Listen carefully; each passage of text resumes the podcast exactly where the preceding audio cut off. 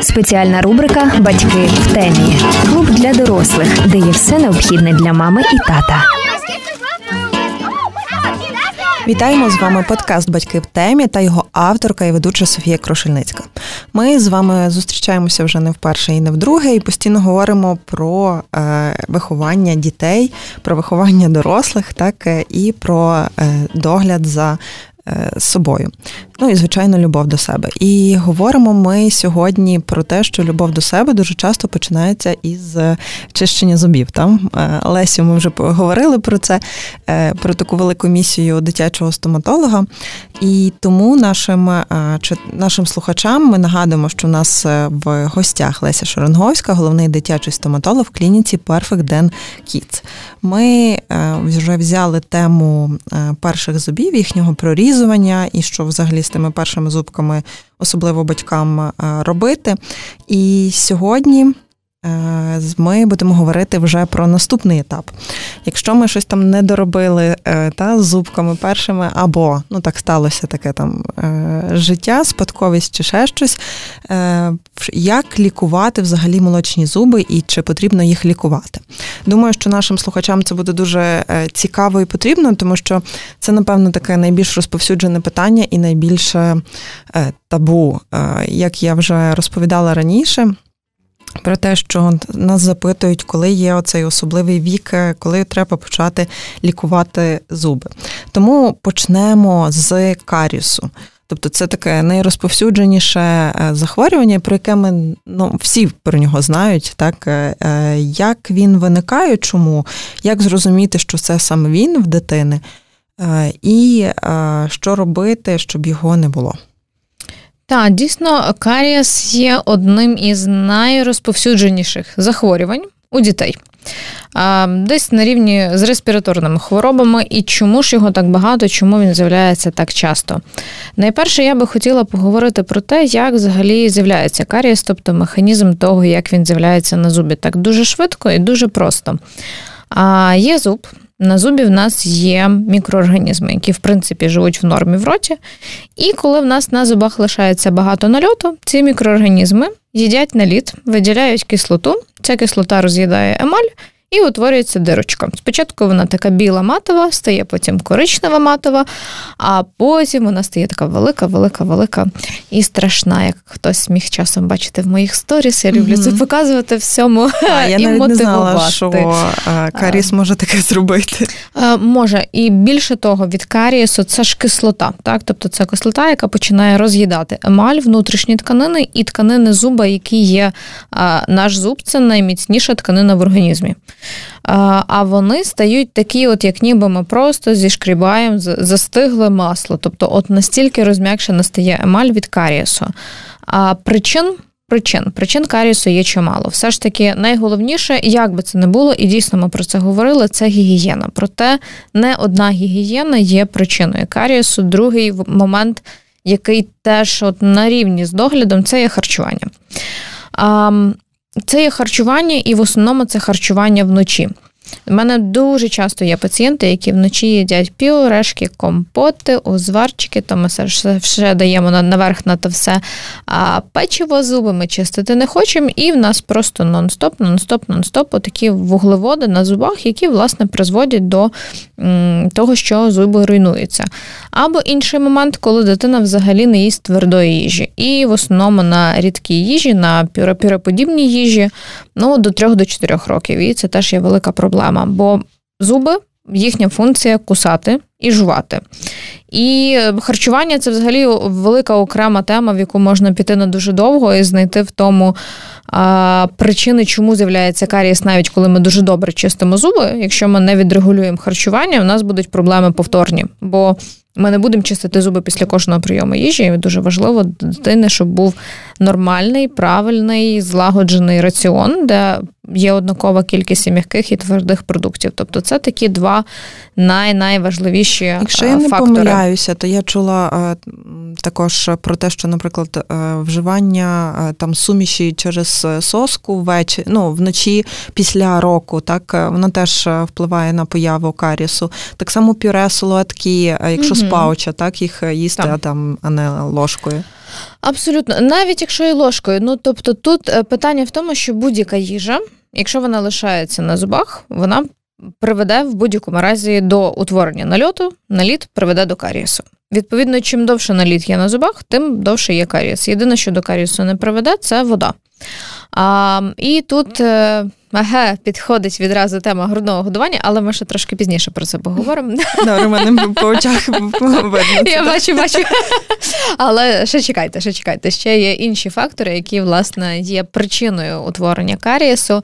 І третій дуже важливий фактор на рівні так само, ну, може трошечки менше, бо не так часто він є в дітей це дихання ротом.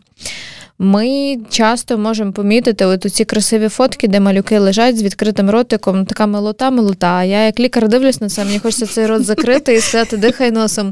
Тому що це не це гарно тільки на фото, але для організму це дуже погано. Коли дитина дихає ротом, в нас е, запускається багато механізмів із прикусом, із насиченням, е, киснем головного мозку, тобто там прям дуже дуже все глибоко і далеко. Якщо дивитись тільки на зуби. Зуби мають бути як рибки в акваріумі. Е, я постійно це люблю говорити, але воно дійсно є максимально зрозуміло. Тобто зуби в закритому просторі мають бути в закритому роті. Є слина, слина омиває зуби, слина їх насичує мікроелементами. Відповідно, відбувається природнє відновлення зубів, щоб не утворювався карієс. Коли в дитини постійно вночі відкритий рот, в нас і так вночі майже не виділяється слина, зуби пересушуються. І якщо ще десь лишився наліт, ну от все, в нас зіграли фактори, почався карієс, і емаль стає досить такою, ну, якщо це можна назвати, крихкою, ну але вона дійсно такою є. Тобто ми так само маємо контролювати дихання на рівні з харчуванням.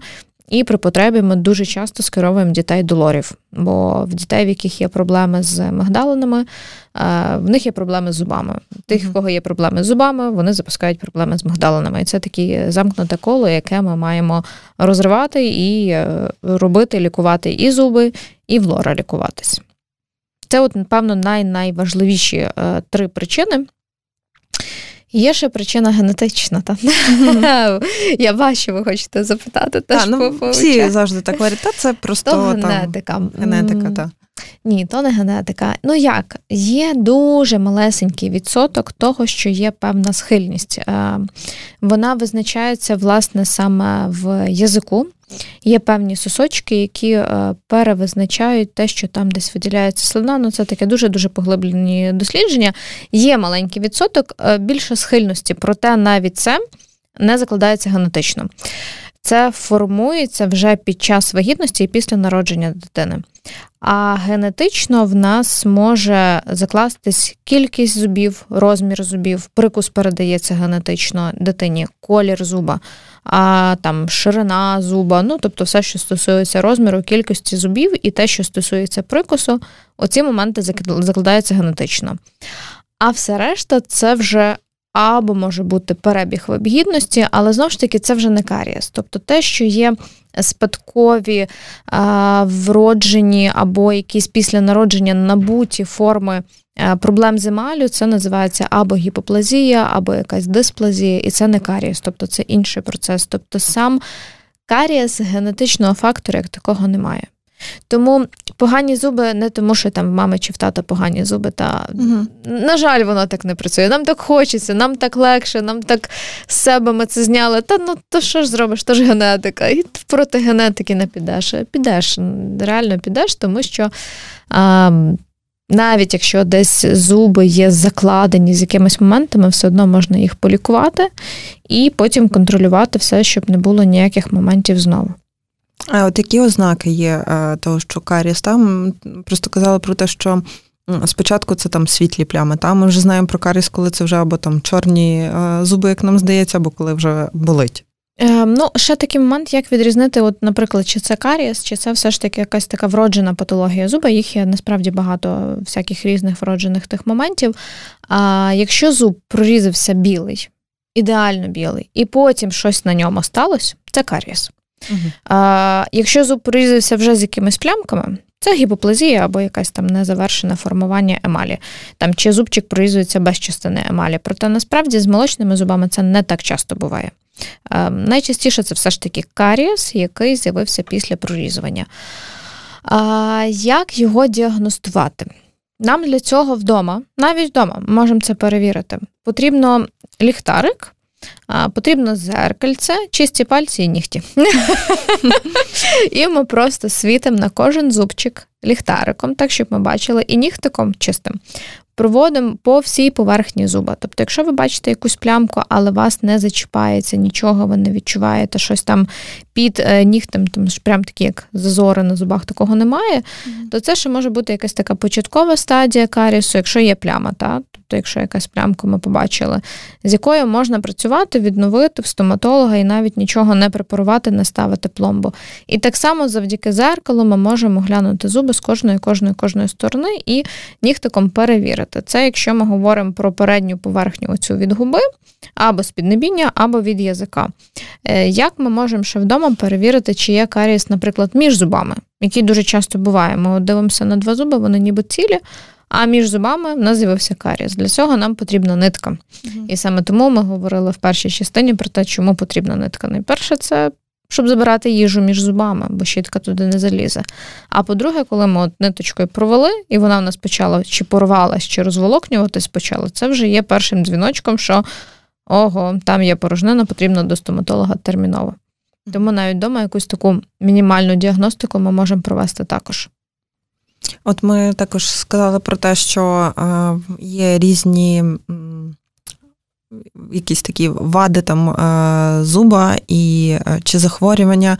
Ми не завжди розуміємо, що це таке, і зазвичай думаємо, що це той самий каріс. mm Але от зараз дуже часто в дітей після там чекапу в 9 місяців там їм призначають препарати якісь заліза. І Зазвичай батьків турбує, що робити е, потім, чи точно буде якийсь наліт, е, там чи зіпсує це залізо зуби. І е, як зрозуміти, що це от цей наліт після заліза, або також є ще такий наліт, як наліт пріслі. Та? Угу. Там на сторінці ми, я постійно дивилася, я до цього. Навіть не уявляла, що він існує, але що це таке і як з ним жити? Дивіться, що стосується препаратів заліза, якщо дитині їх призначили, їх потрібно приймати в будь-якому разі. Самі по собі препарати заліза не руйнують зуби. Від них може утворитись наліт. Це є приблизно десь такий самий по складу наліт, як при нальоті пріслі, але ми ще про нього поговоримо трошки. Окремо, тобто це просто такий сірий хромогенний наліт, від якого карієс не утвориться. Бо е, фактично мікроорганізмам, які спричиняють розвиток карісу, в цьому нальоті нема що їсти. Там нема вуглеводів. Вони люблять вуглеводи, mm-hmm. вони ними живляться, і з них вони виділяють кислоти. Ну, вони цей наліт з'їдять там якесь, якесь залізо з'їли, їм з того нічого. Тому від самого нальоту зуби не руйнуються. Але є дуже класні пасти з вмістом такого компоненту. Взагалі я так зайду трошки маленьку перед історією розкажу. І і, ці і, і, ці пасти можна при, приймати і при Е, прийомі препаратів заліза, і тоді, коли в дитини є наліт пріслі. Е, правильно, все ж таки більш так казати, хромогенний наліт, або в англомовній літературі ми його можемо знайти Блекстейн, але в нас все одно більше поширено наліт пріслі, хоча це не зовсім е, коректна назва. Але я так теж пишу, щоб це було максимально зрозуміло для батьків, що це таке. Це такий чорний наліт на зубах, який дуже лякає батьків, бо він такий прям насичено чорний, як наші мікрофони. Такий дуже насичено чорний, батьки в паніці карієс, не карієс, що це таке, і насправді вдома важко відрізнити, чи це карієс вже на всіх зубах, чи це ще наліт. Що наліт від препаратів заліза? Що наліт пріслі для зубів він не є шкідливий, тобто від нього карієс не утвориться. Але просто лишати його нехай собі буде, так теж не можна, бо він не відміняє того, що може бути інший наліт, від якого утвориться в нас карієс. Тому його потрібно пробувати знімати в стоматолога. Знімається він направду не так легко, тобто просто там щіткою пастою його дуже важко відчистити. І інколи ми з дітками приходимо на два, на три візити, щоб ми поступово його знімали. І протягом цього часу я призначаю пасти з компонентом таким лактоферином. Колись я, як готувала допис, Вишуковувала масу просто літератури, досліджень, що де, як, як з ним борються, чому він виникає. Насправді досі якоїсь причини, чому він з'являється, єдиної нема. Не потрібно шукати взаємозв'язок е, з глистами, точно. Не потрібно тягати дитину до гастроентеролога і шукати десь там причини. Взаємозв'язку між ним та захворюванням шлунково-кишкового тракту не виявлено, немає. Тобто, це просто е, в певний період життя дитини в роті, в слині є підвищена кількість бактерій, які продукують цей наліт. І якось спеціально на них впливати не потрібно. Тому з ним просто його потрібно щистити, підібрати засоби по догляду і контролювати, щоб його більше не було. Так само від препаратів заліза. Якщо вам призначили їх пити, їх треба пити обов'язково, але можна попробувати пити через трубочку, щоб менша кількість е, лишалась того нальоту на зубах. І відразу після прийому препарату заліза можна навіть брати оці серветки дентальні, ними просто протирати зуби або щіточкою почистити. Ну, якщо дитина дає. Хоча в більшості випадків не дає. Тому хоча б серветками або дати просто попити водички, що теж е, може бути окей. Е, ми почали говорити про е, наліт, він чорний, і я оце собі згадала про каріс також. Я пам'ятаю там свого дитинства, і зараз вже рідше таке бачу, але дітей з повністю чорними зубами. Наскільки я пригадую, ми вже про це говорили, що це е, наслідок лікування е, дуже часто. так? І оскільки ми говоримо про лікування, е, то як взагалі е, краще не лікуватись, от та, бо mm-hmm. наслідок лікування, коли зуби чорні, це мені здається не ок. В принципі, логічно думаючи. Не ок. Та це є така методика сріблення, яку е, раніше дуже любили, і зараз інколи за кордоном її люблять. І зараз дуже багато наших пацієнтів е, є за кордоном через війну, і ми з ними постійно на контакті. Вони кажуть, ну ви знаєте, рівень стоматології в Україні в рази вищий. І це ну дійсно дуже приємно. Така гордість є за країну нашу. Хоча ну це ж в Європі теж є класні спеціалісти, всюди є різні. Але вони там люблять сріблення. Ну, Для мене це просто по-перше, це так жахливо виглядає. Навіть якщо просто в е, шоці була. є е, в використанні срібла, срібла є насправді логіка. Тому що е, срібло саме по собі це дезінфікуючий розчин, який може зупинити карієс. Але він може зупинити карієс в стадії білої плямки. Оцією, коли ми проводимо нігтиком по зубу і ще нічого не зачіпається. Але в стадії такій ми можемо так само карієс вилікувати і відновити зуб, просто правильно підібравши пасту, правильно е, налагодивши харчування і зробивши якісь там певні процедури стурування в кабінеті і вдома. Тобто, навіть без використання сріблення ми можемо цей карієс полікувати. А на всі інші моменти, коли призначають срібло, його просто не можна робити. Тобто, якщо вже є відсутня частина емалі, ми не можемо робити сріблення. Там потрібно робити тільки а, пломбування. Відповідно, покази до його використання дуже вузькі. А на жаль, він дуже такий популярний є засіб на набагато ширших показах, в яких він не має застосовуватись. Тому а, сріблення ми не рекомендуємо. Щоб коротко. Коротко і дипломатично. Е, е, ми якраз вже зачепили тоді цю таку дуже болючу тему лікування. І, е, власне, якщо ми не лікуємо там тим суперсрібленням, і взагалі це має бути щось дуже складне. Наркоз, діти маленькі, з якого віку це можливо, це безпечно? Чи взагалі дітей під наркозом лікують? Та? Чи ми любимо, коли діти страждають? А, Ні, ми не любимо, коли діти страждають, і я взагалі пропагую те, що стоматологія має бути максимально лагідна і максимально безболісна. От е, як мама, так само от ми маємо так прям супер-супер лагідно і безболісно все робити. Якщо є потреба лікувати дитину в наркозі, там в седації, в наркозі, це потрібно робити. Рекомендації є такі, що від року ми можемо проводити це лікування. В дуже рідких випадках е, є винятки, коли ми робити не можемо. Наприклад, коли в дитини є анемія, і ми маємо перше підлікуватись, коли дитина хвора, а, ну, маю на увазі просто якісь там респіраторні захворювання чи щось таке. І при деяких дуже обмежених вадах серця. І це насправді всі протипокази. Все. Тобто, в всіх інших випадках ми лікуємо в наркозі, лікуємо дуже часто. А, це гуманне, безпечне, контрольоване в руках професіоналів, звичайно, якщо нормальна команда. Та тому що десь нещодавно теж читала на форумах, що хороший наркоз це хороше обладнання. Ну, обладнання це супер, звісно, та воно мусить бути хороше, але хороший наркоз це, е, як на мене, та команда, якій ти довіряєш. Тобто це професіонали, до яких ти ведеш свою дитину.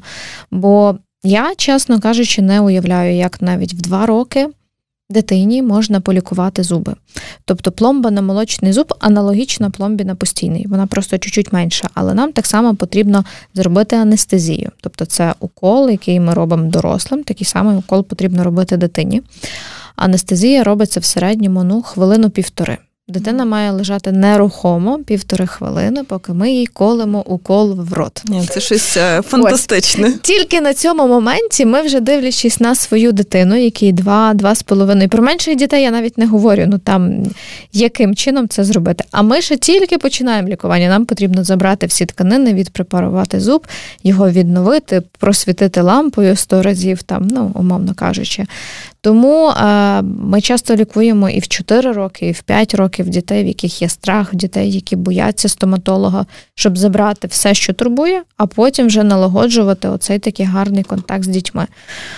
Перед лікуванням обов'язково ми ж проходимо всю діагностику, тобто ми здаємо аналізи в пацієнтів, є консультація з анестезіологом, і кожній дитині підбираються свої препарати, з якими ми працюємо, щоб максимально це було легко.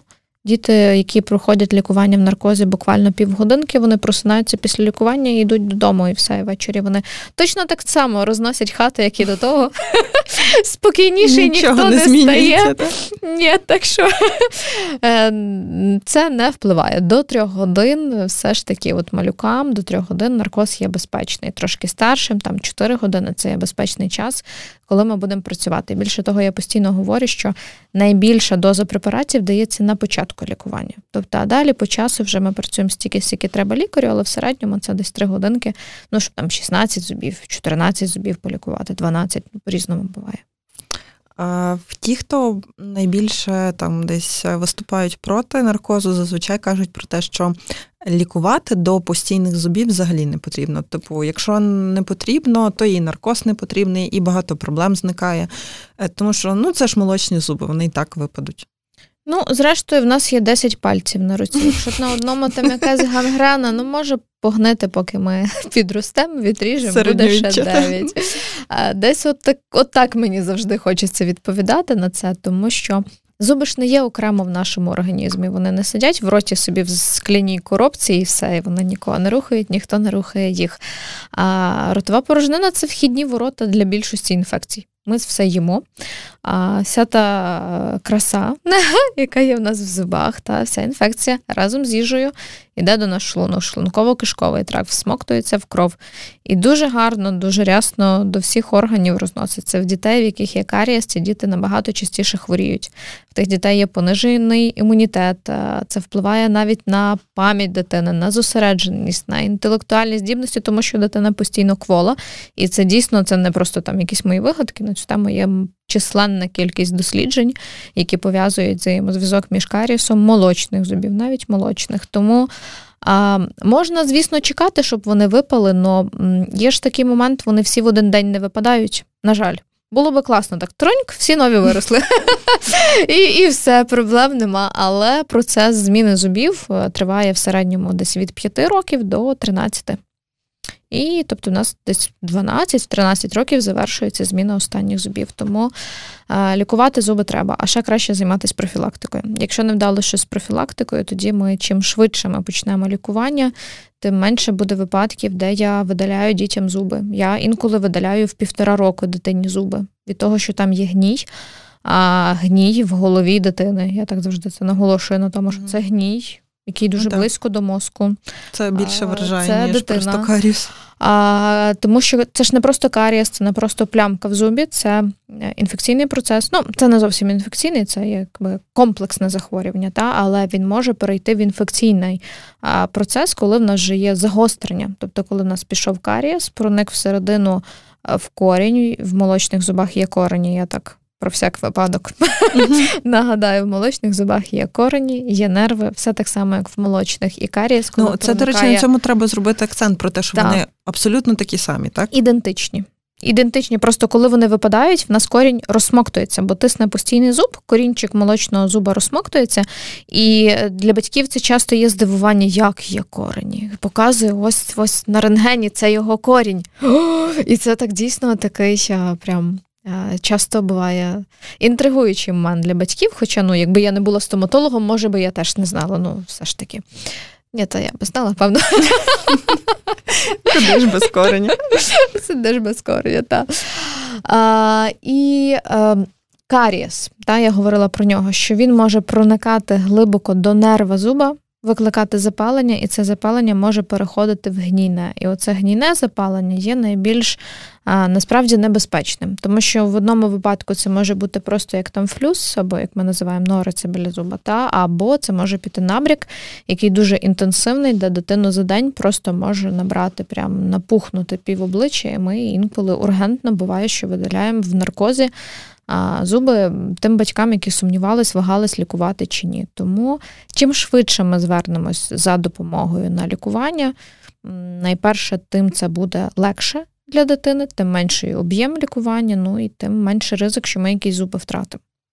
Я також собі згадала про лікування і е, взагалі видалення зуба. Так а дуже часто в нас є така практика, і там якраз про це я знаю теж багато говорять, е, коли лікар просить. е, Не видаляє зуб, а там проводить якісь маніпуляції, так і каже: залишаємо його, е, там прийдіть післязавтра, от вам ватка, от вам що там нас люблять горілочка, спирт чи, чи щось. Там промивайте, полокайте і це, і приходьте ще.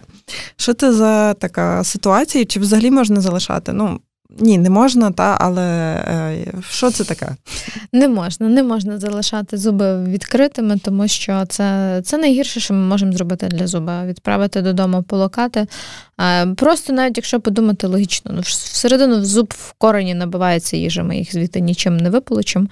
А ми там зробили дирку в зубі, воно все заходить, все там гниє успішно далі. І в мене був випадок, коли е, разом з молочним таким зубом, який дуже довго був відкритий, ми видалили постійний. Дитина лишилась взагалі без постійного зуба, який, власне, а з іншої сторони, з паралельною там зуб є постійний. Він, тобто вони зачатки закладаються паралельно. І скоріш за все він був, тому що ну, то дитину я вперше бачила, просто від того, що постійно зуб був відкритий, відправляли полоскати. А тут такий момент: якщо в зубі вже є гнійне запалення, то інколи. Ми можемо ще полікувати зуб, але з нормальними стерильними умовами, промити канали, закрити ліками, поставити пломбу тимчасово, а, і тоді вже ставити постійну пломбу. Або цей зуб підлягає видаленню. А от там, щоб зубчики тримали місце, ну, гнилі зубчики в роті нічого не потримають. На жаль, це для цього є спеціальні так само ортодонтичні такі утримувачі, які після видалення ми фіксуємо. На нічого не впливає, дитина гармонійно росте, інфекції в роті нема, всі щасливі. Тобто тут з ваточками, то це, це як синькою від стоматита, ну то окрема тема. Тому що- Тут такі е, дуже крінжові для мене штуки. Типу ватка, ні, ні, яка ватка, будь ласка. Мені Точно здається, що ватка в нас універсальний засіб е, для Від всього. всього. Та, в багатьох різних сферах маєш ватку, бо типу вже пів успіху половина. Бо інколи ж хочеться, от якщо там вже геть відійти від теми, е, дуже часто є захворювання, про яких нічого не треба робити, ну так не по стоматології, але нам хочеться відчуття, що ми ваткою щось поробили, і ми ніби допомогли. Тобто воно десь нас, певно, звідти Та, на ну це, психологічному е, рівні лишилося. Відчуття безсилля воно найбільше вбиває. Це Краще так. щось поробити, і тоді особливо батькам. Так Так, тому тут все ж таки це е, не до батьків абсолютно. Я розумію, що часто рекомендації є різні, е, дивні. Я теж про це часто пишу, намагаюся так ну, не, не сильно переходити на якісь особистості, але принаймні розповідати: от так не ок, так ок, так ні, так, так добре, так не дуже добре. Тобто відкривати зуби, лишати, йти додому полукати це не добре. Ні для постійних зубів, ні для молочних, до речі. То так постійні теж не можна.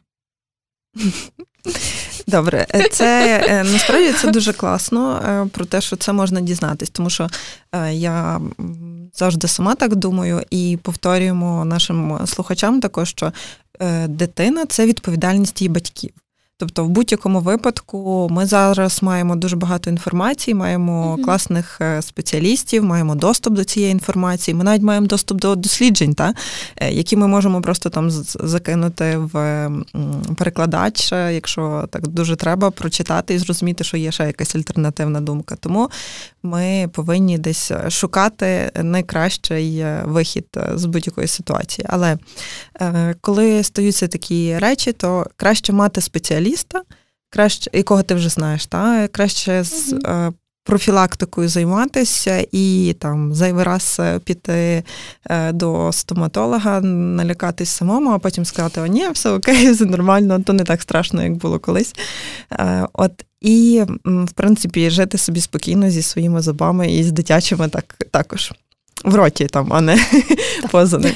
Так, Леся, ще якісь поради щодо або можливо, не поради, а е, акценти, які ми опустили, забули. Хоча я розумію, що ми дуже багато ще не е, обговорювали, але в наступних е, ефірах думаю, що ми зможемо це зробити. Акценти, які б ти хотіла зробити на що, що стосується лікування зубів дітей. Те, що точно я хочу сказати всім батькам, що немає жодної мами, яка не боїться лікувати дитині зуби. Це би було, я би дуже сильно здивувалась. Насправді, якби до мене прийшла якась мама абсолютно спокійно, сказала, та лікуйте. Тобто це нормально, це нормально переживати, це нормально боятися, але ви найперше потрібно знайти того лікаря, якому ви довіритесь, і пролікувати. Бо до молочних зубів не можна ставитися як до чогось такого непотрібного. Це те ж саме, як рука, як нога, як пальці, та те, про що ми говорили. Тому тут найголовніше вчасно помітити вдома проблему і вчасно звернутися до того лікаря, кому ви довіряєте, і наважитись пролікувати, займатися профілактикою, і все буде добре. Дякуємо за цей ефір. Е, нагадуємо, що в нас в гостях була Леся Шеренговська, головний дитячий стоматолог в клініці Perfect Dent Kids. Е, забігайте до неї на сторіночку і зможете там знайти насправді дуже багато інформації. І все те, що ми говорили, можете собі візуалізувати. Особливо там, хто любить різні страшні картинки, то вони теж там є. Ну, це як мотивація до того, щоб сходити до стоматолога. Е, дякую, Лесю. Е, і нагадуємо вам, що ви слухали подкаст Батьки в темі. Це клуб для дорослих, де є все необхідне для мами і тата. І з вами була Софія Крушельницька, авторка та ведуча подкасту. Почуємося. Спеціальна рубрика Батьки в темі. Клуб для дорослих, де є все необхідне для мами і тата.